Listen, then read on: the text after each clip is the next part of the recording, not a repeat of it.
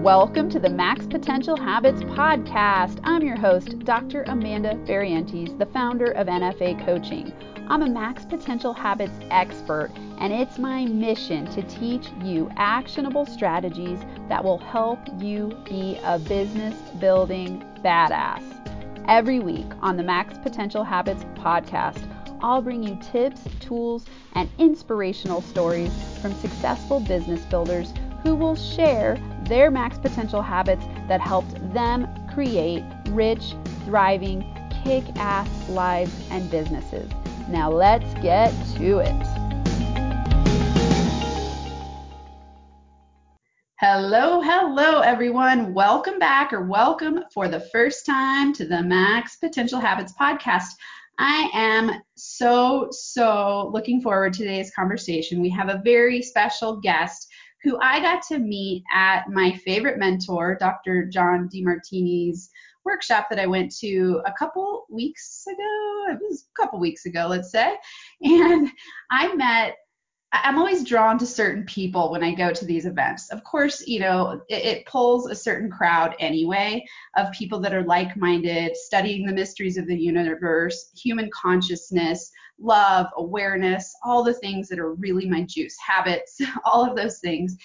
And there's always a core group of people that I meet that I'm like, okay, we need to be lifelong friends. And Lee's smile is magnetic. I wish that all of you could see his face right now. He's just vibrant, awesome guy.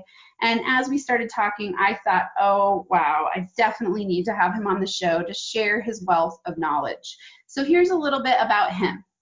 Lee Wallach is the founder and spiritual director of the Agape Center for Spiritual Living in Plano, Texas. He started Agape in 2009, and it's an inclusive community that teaches how to better self love through conscious living. On his spiritual journey, he's traveled to India, Nepal, Tibet, Mount Kailash, and the jungles of Peru to learn about other cultures' methods of reaching higher levels of awareness. Lee has a master's in consciousness studies, and prior to becoming a minister, he spent 32 years in the corporate world as an executive in the insurance industry. He's been married to his incredible wife, Jean, for, get this, everyone, 46 years. 46 years. They have three sons and a granddaughter. His personal mantra is that all relationships begin and end with self love. And I want you all to give him a warm welcome. Hey, Lee, thanks for coming on the show today. Good morning, Amanda. It's so good to be with you today. Ah, I love, I love that you're here. This is a very, very, very, very. I'm enthusiastically joyful right now. Mm, and I feel it. All right. Well, tell us, you know, I was I was so intrigued and inspired by your your mission. You know, some of my background for the listeners is that I was uh, born and raised a fundamentalist Christian. And so sometimes I have like this charge on the word minister. And when I met Lee, I was like, oh, he ain't that kind of minister. There's truth in that. Um, I tend to be a very earthy person. Um, I believe that our purpose in life is to fully experience it with every aspect of our being. And in order to do that, we have to know who we are, know what we value, and be aware and consciously do that. Like you, I came from a very Catholic background. I came from a mother who came from Sicily, so she was immersed in Catholicism, a father whose parents came from Poland. They were immersed in Catholicism. And lo and behold, they wanted their son to be a priest. And so at the age of 15, I was sent off to be in the seminary. And uh, that year that I was in the seminary, you noticed I said that year, um, uh, was one of the best years of my life because it taught me to think for myself. But it also got me released from the seminary because I taught I thought for myself. so so you're thinking rebel style is, is what happened. Exactly. So when people hear the word minister, minister to me means teacher. I'm a part of the Centers for Spiritual Living. I've gone through an entire curriculum on consciousness. Um, we practice or learn from the book called The Science of Mind, written by Ernest Holmes, which basically is a synthesis of all religion beliefs, all philosophy beliefs, psychology, science, all brought into a way to how do you practically live. Mm-hmm. And basically, Ernest Holmes said, change your thinking, change your life. That's awesome. We've all heard that. Wayne Dyer has said that. Oprah says it. Everybody says it. The movie The Secret said it. And you know, people think The Secret, wow, that was so profound. The Secret was so light. Yeah. the beginning to get you the, you know, to get that appetite going. Yeah, it's it's planting the seed in the mainstream consciousness. You exactly. Know, you know, all you got to do is spend two days with Dr. John Demartini, and you're drinking from the fire hose of life, and you realize, oh my God, there's so much I don't know. Yeah. Oh, I love that. Okay, tell tell me, um, you know, so we got to hear your bio in terms of how you worked in insurance for 32 years and then transitioned into being a minister. Tell us a little bit about that journey and and how you made that decision. It was interesting. Um, when I left the seminary, I gave up all religion. I just was anti that completely. So that was at the age of 16.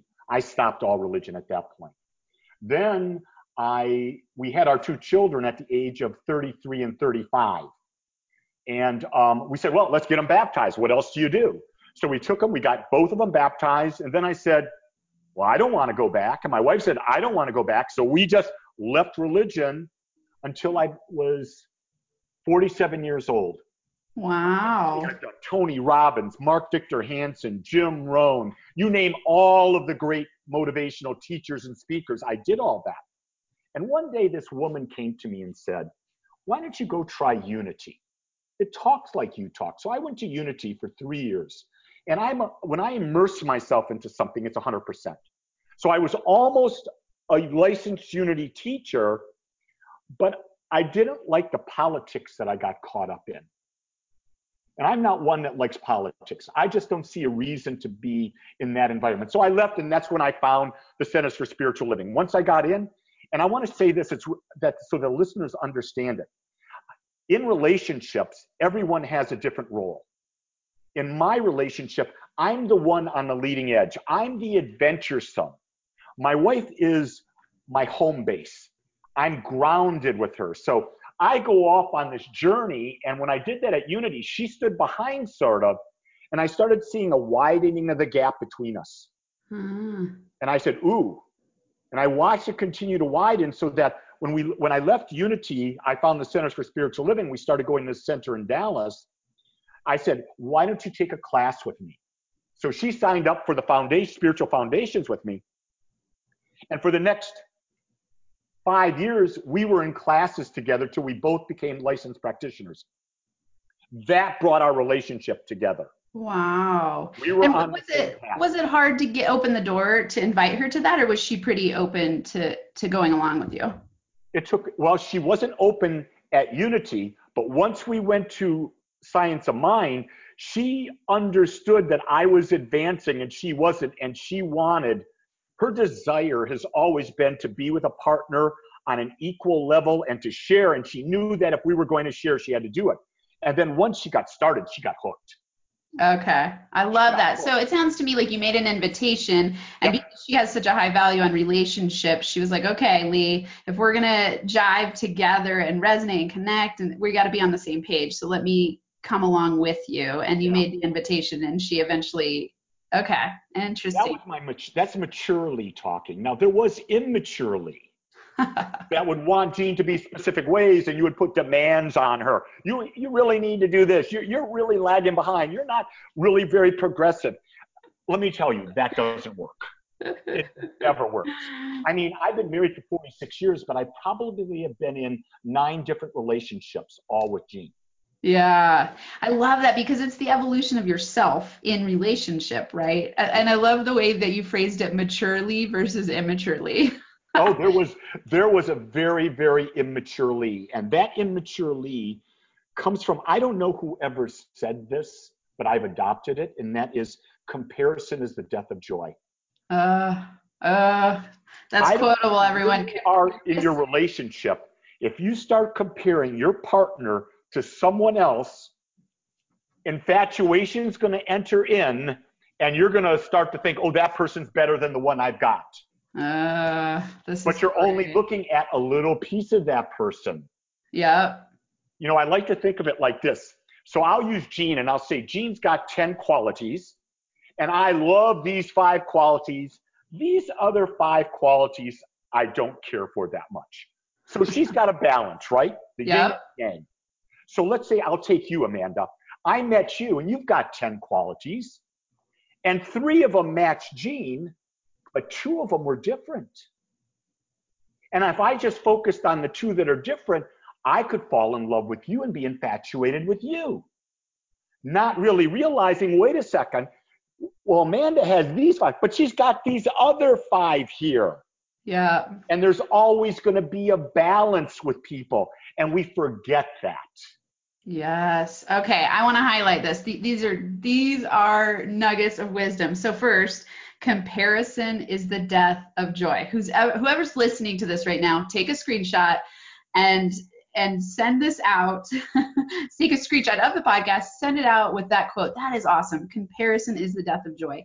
And I love what you're highlighting about infatuation, where every person has every quality and what we choose to focus on expands. So if you're choosing to focus on the negative aspects that, that you perceive of as being negative, then you're going to end up looking elsewhere to try to find what's better out there. The grass is always greener on the other side mentality versus Yeah, when- going, yeah, When I teach this, I say infatuation is when we fall in love with a fantasy yeah, that we've created about a person rather than a balanced acceptance of who they really are. awesome, yes. And and wait, uh, tell us more. Balanced acceptance. What does that mean to you?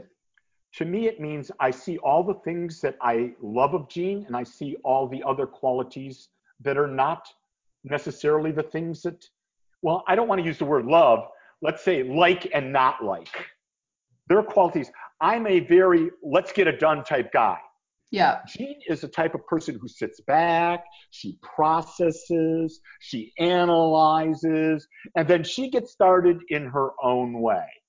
yeah, And so I have to, when I'm talking with her, I've had to learn that when I ask a question, I don't expect an immediate answer mm, because she's going to process. She's going to come up, and it may be a day or two days later, and she'll go, Hey, remember when we were talking about this?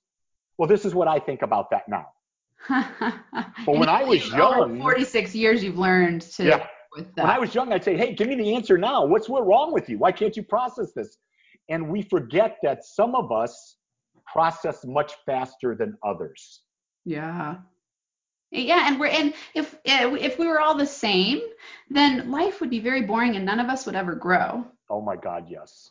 Oh yeah, God, you know, I, lo- I love this conversation. I mean, you know, I shared with you some of my relationship struggles. So, 15 year marriage, left through having an affair, next re- relationship not working, falling down on my face all the time, and blaming everyone else. And. I think I was the master of comparison.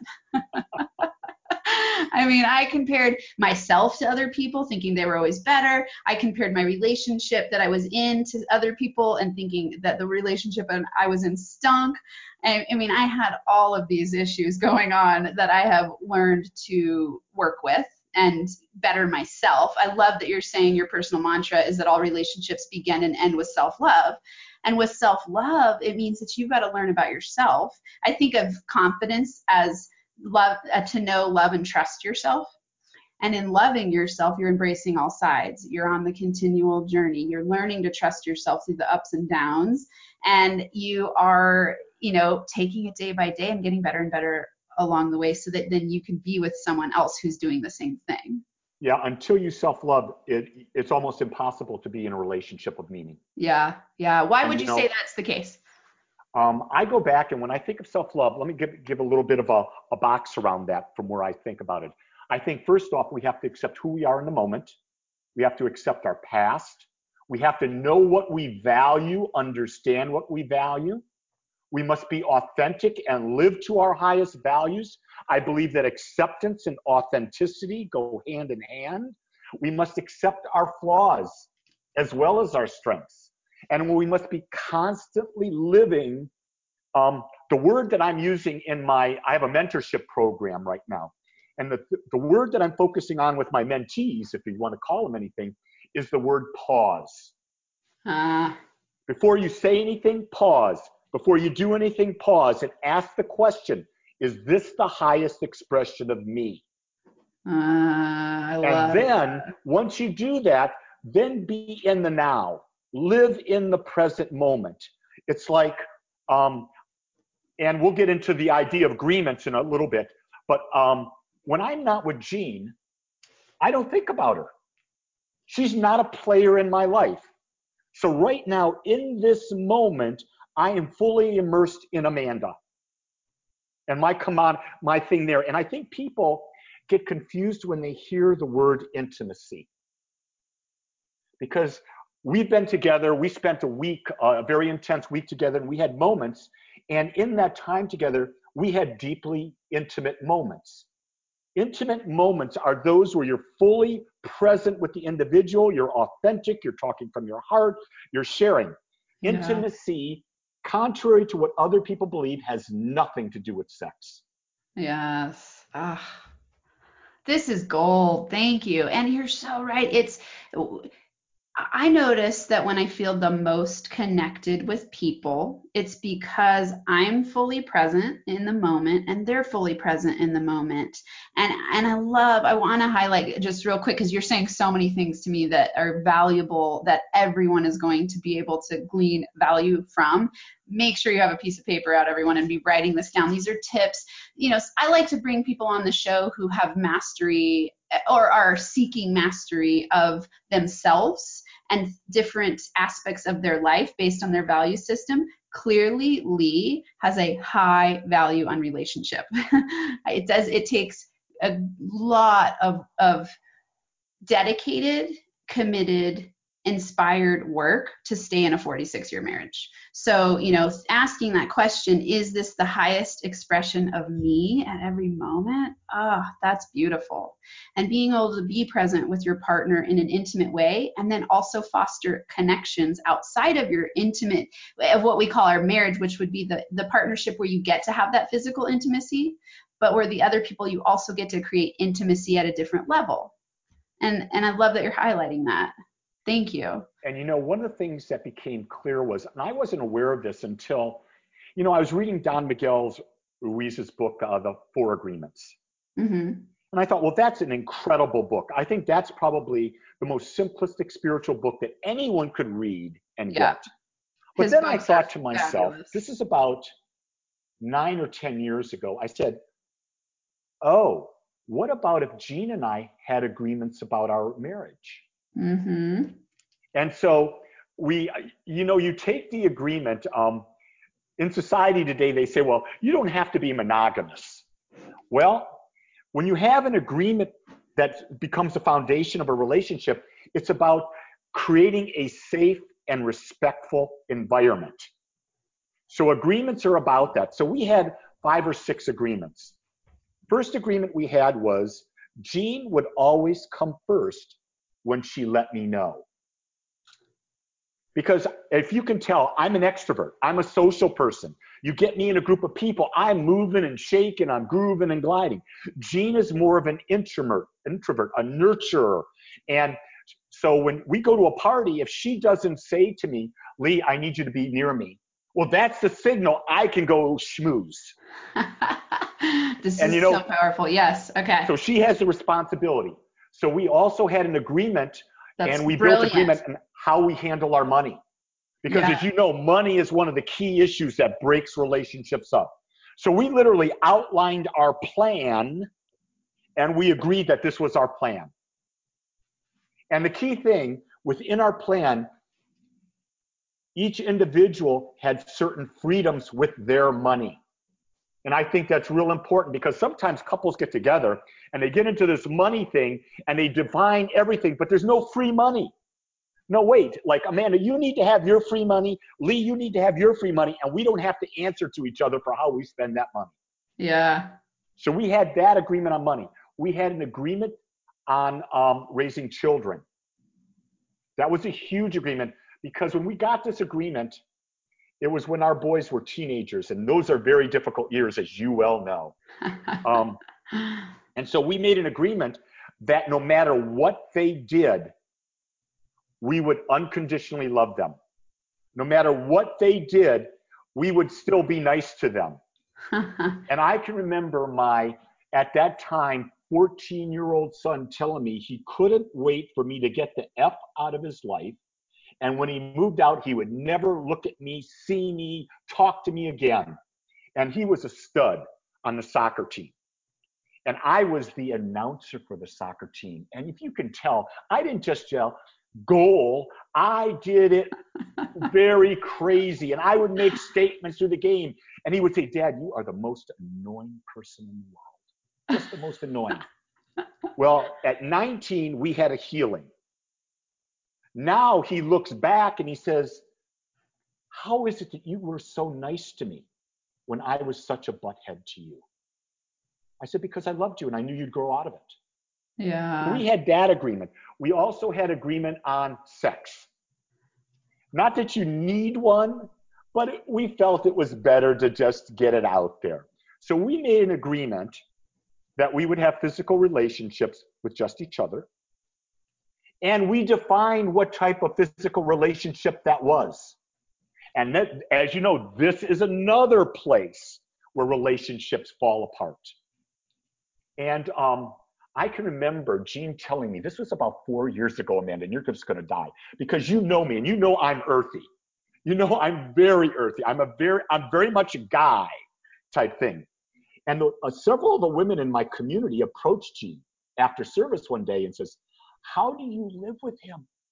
This guy just never grows up in certain ways. And Jean looked at him and she said, When I married Lee, I said, if I'm going to be with him the rest of my life, I made a conscious choice to say, I choose to be easy. Wow. I didn't know that for the first 41 years of our marriage. Wow. I should have because she was easy. But you know, what I found is that because of that easiness, Amanda, when we were going through our difficult times and we couldn't talk to each other, and we had our difficult times, we couldn't talk, we were angry, the physical kept us together. Hmm. It was like that little bit of bond that said, okay, this is not totally broken. There's a connection here.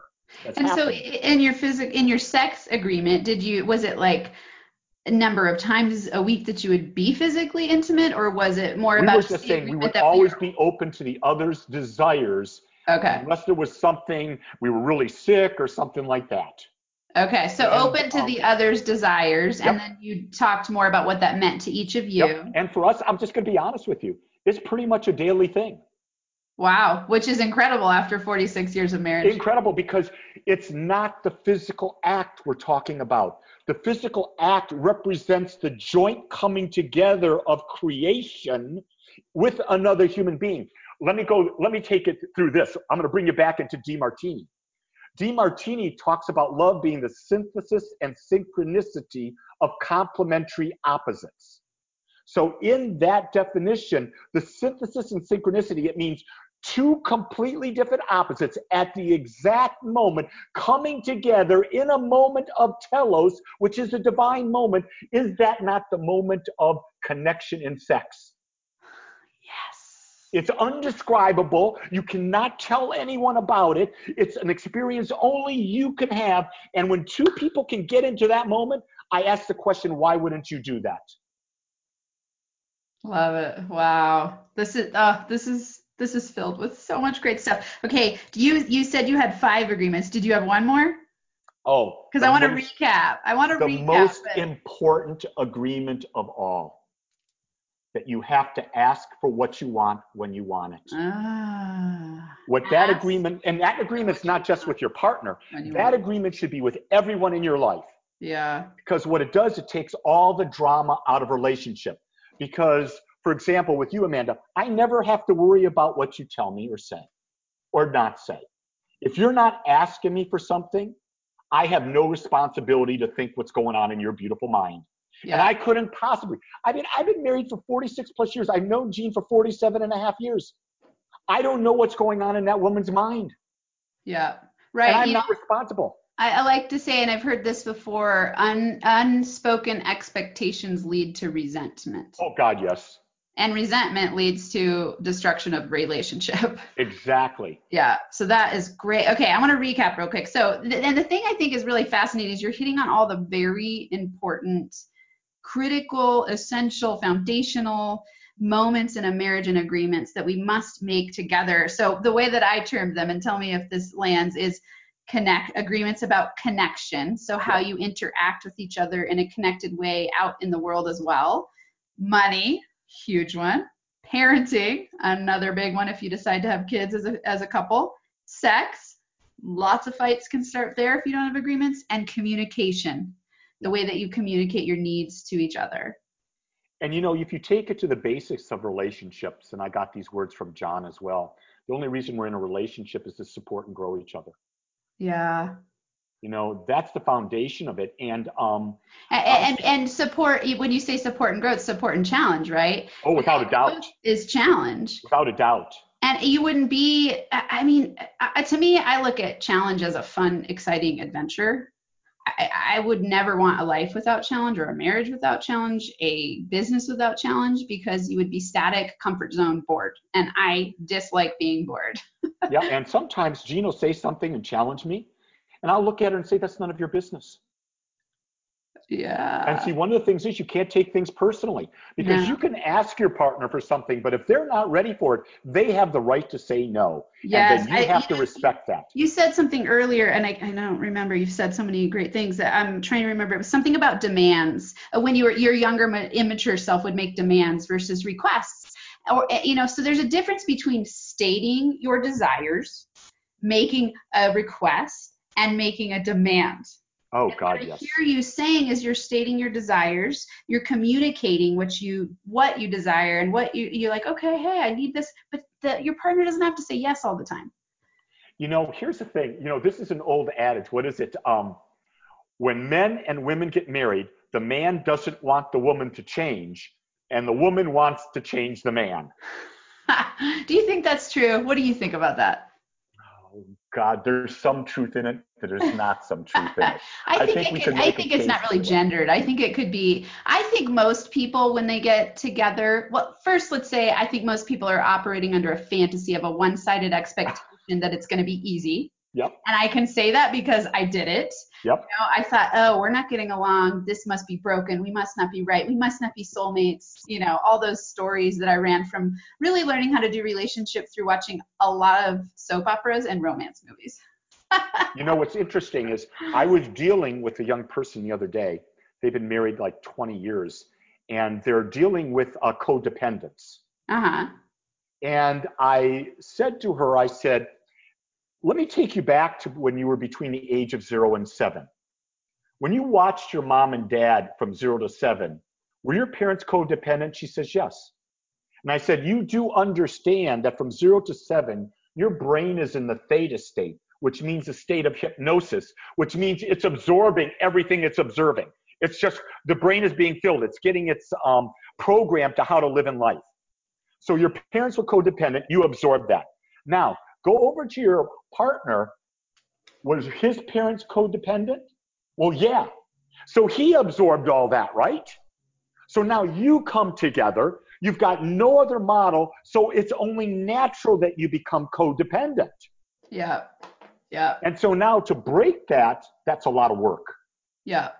Because you've yeah. got to become aware. Yeah, that was a huge for me. That was my entry into personal growth and development world. I don't know if I ever told you that. My first book in was Codependency for Dummies by Darlene Lancer. and it I'm telling you, it is probably I, I've told people this before that I would pay a million dollars for that book because it changed my life because I realized what was going on for me. And and it was, you know, uh, when I say that it's like you get it's the spiritual evolution of your soul and your consciousness. When you unfold the layers of yourself as you evolve that was the first book i read that led me to demartini it was yep. the book that led me to this conversation. It was the book that led me to my current relationship that's thriving because and when i say thriving with the ups and downs going through all this ebb and flow you know he's the person that i'm with him. He's the one who i had an affair with. We now have family dinners together with my ex-husband with my kids. Everyone knows we've you know we work on the healing. We work on connectivity. And it's a constant it's a constant growth opportunity. And for me, that book was the place where I was like, oh, I am addicted to relationships. Yep I'm addicted to putting myself before others, which really I think codependency in Demartinian terms is putting everyone else on a pedestal. Yep. And and and so you're in the pit, you feel a lot of guilt and shame and you overvalue everyone else and undervalue yourself. And when I got that, it was like all the light bulbs went off and I realized I had to go on the journey of self-love Yep. and Do you remember, self-mastery. I, maybe this is before your time, but do you remember the group or singer Meatloaf? Oh yeah. And Meatloaf did a song, Two Out of Three Ain't Bad. I want you, I need you, but I'm never to love you. Well, I refuse to sing those lyrics. I would always sing, I want you, I love you, but I'm never to need you. Yeah. Yeah. And when I would say that back, this is back in like 1974, 5, 6, when that album came out. Yeah. The women that I knew that were in relationships with my best friends would say, You are a butthead. How could you even say that? Yeah, you need your wife. You need her. You Yeah. need her. Guess what? All those people are divorced. Yeah. Need, you- needing is toxic. Yes. Because when you self love, you realize that you're whole, perfect, complete, just like you are. Yeah. And everywhere you go, everything is always fulfilled. Yes. If that's your perception. If it's not, then you come from an, a place of scarcity, fear, and then you lose control. You lose the opportunity to be responsible and fulfilled within yourself. Yes.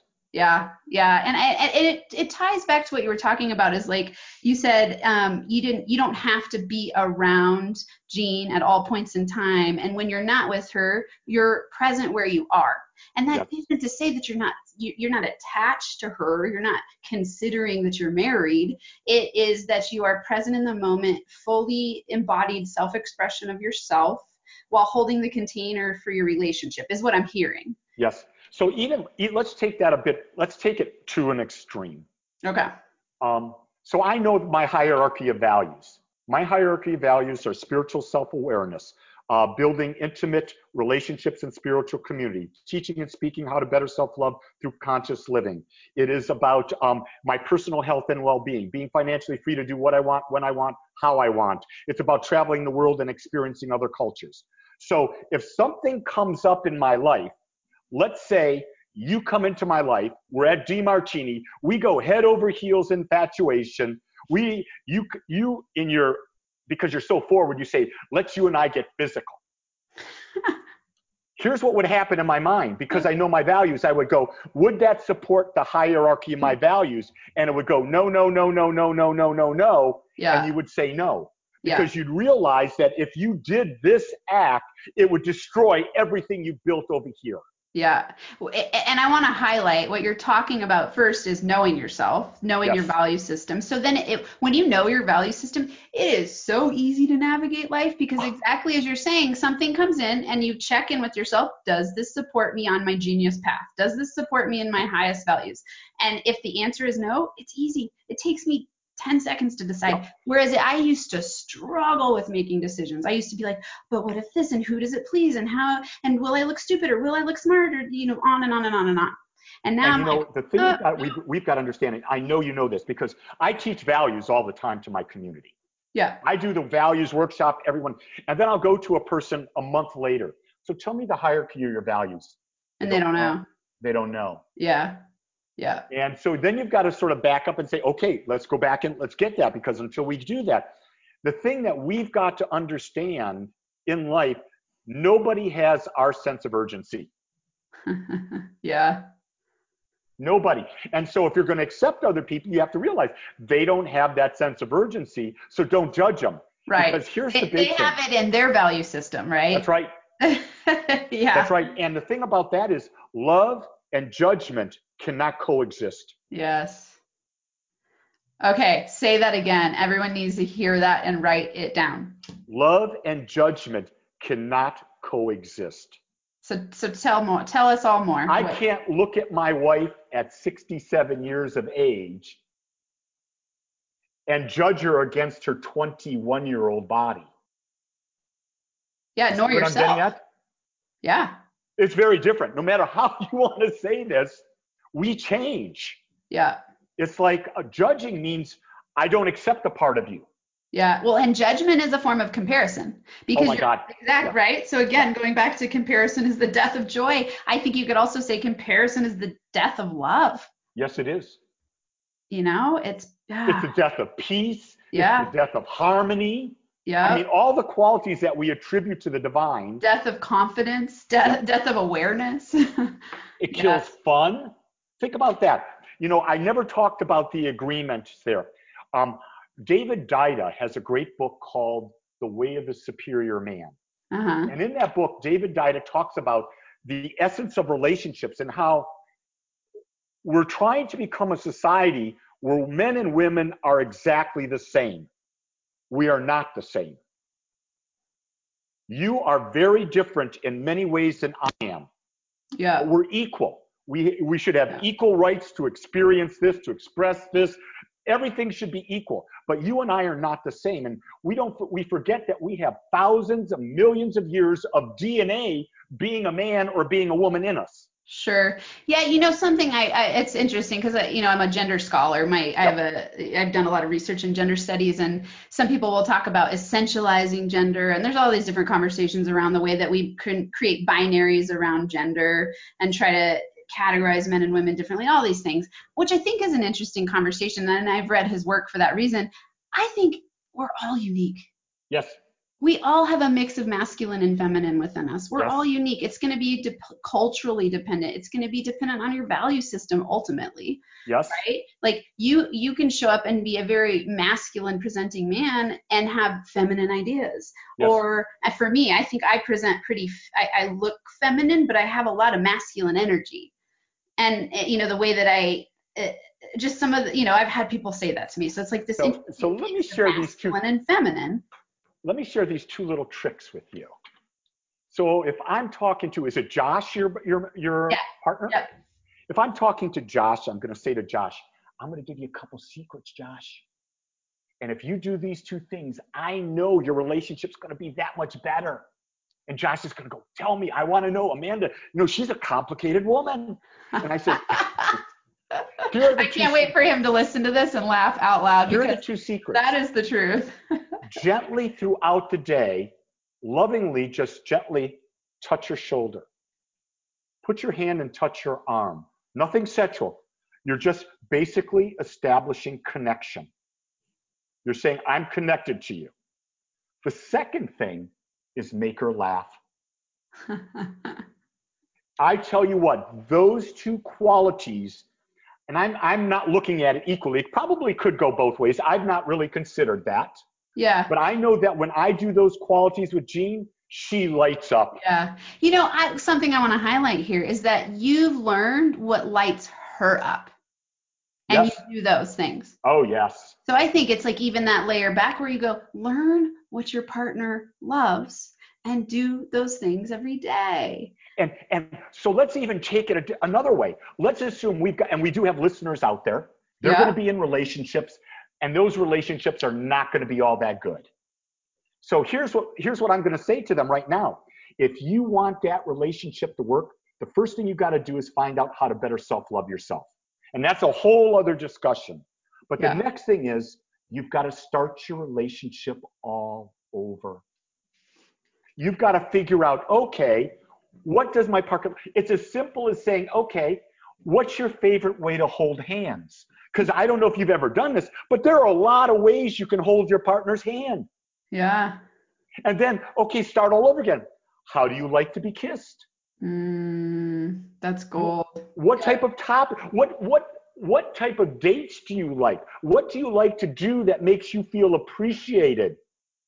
That makes you Yeah. feel connected. But most people don't go back and start over. They want to just start to correct. No, start over because that's what you're doing. You're saying, Yeah. I've had this relationship.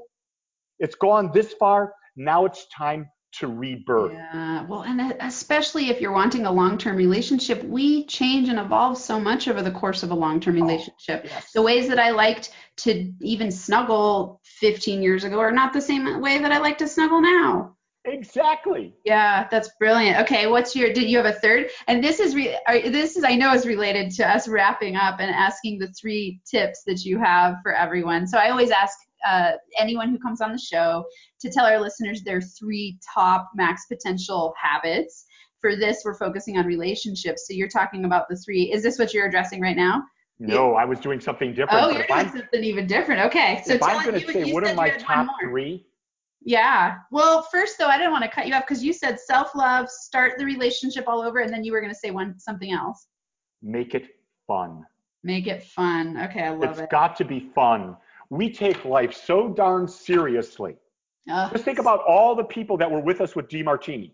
Yeah. How many of them were so serious? and the idea is, you know, what was it? The movie Van Wilder. If you take life too seriously, seriously, you'll never get out alive. I know that is not like a philosophical movie, but that quote just stuck with me. Yeah. Yeah, yeah, lately I've been going like bring the joy. Where where's the joy in this process? Because we're creating all this. Yeah, yeah Everything we're doing, we're creating. Why not create fun? Joy or misery? Do you want your yeah. marriage to be joyful or miserable? I want you to know is my wife is a professional. She works as a director of medical records at a hospital. Once a day, I will call her on the phone. And she, about seven years ago, she's got a staff of a lot of people. She had me on speaker. I want you to know she will never have me on speaker again. because I call up and I will make the most outrageous statement, and I'll leave that to your imagination. You're already there, Amanda. Awesome. Because my job is to get her out of this thinking head and get her laughing. Yeah, yeah. Ah, bring joy I, to her day. Yeah, Make I don't fun. want her to That's think. Awesome. I don't ever want to be predictable because then we get boring.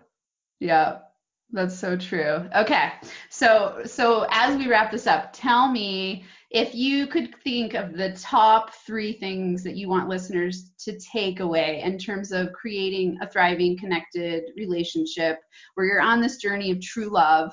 What would those be? Know who you are Okay. Become that person uh, and share that person with others. Awesome. Ah, this is so heart fulfilling to me. Thank you, Lee. I really am just, I feel so grateful that I met you, that I know you, that I get to be on this life's journey with you. And I can't wait to meet your lovely wife someday because I'm certain that she has all kinds of good stuff to share with me. Oh my God, she'll keep laughing for years. yes. Um, so thank you so much. For everyone listening, you're going to want to rewind this and listen several times if you're a person who's interested in developing, fostering, cultivating connected relationships.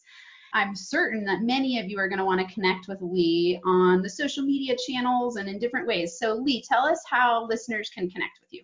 Well, first off, they can connect with me on my YouTube channel. And you just go find Lee Wolak, W O L A K. And um, I've got over 430 videos that are out there for you to listen to on just about any topic you can imagine. You can go to agape, A-G-A-P-E-C-S-L.com and find out about our spiritual community and what we do. Or connect with me on Facebook. You know, okay. I'm there on all those platforms. And if you want to contact me, just send me a note and I'll be happy to talk to you. Okay, and for everyone listening, I'll put all of those links in the show notes in case you didn't hear. And I, real quick though, I want to repeat. So it was the Agape Center for Spiritual Living. So it's agapecsl.com. Yes. And that's your center. That's it, correct. Okay, awesome. So the YouTube channel, you said 400 and some videos. Yes, ma'am. That's a, a, wealth of gold, I'm sure. I can't wait to watch and listen and learn.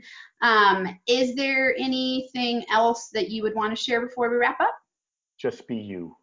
Just be you. Thanks so much for listening to this episode. If you're liking this podcast, make sure you subscribe and leave a review.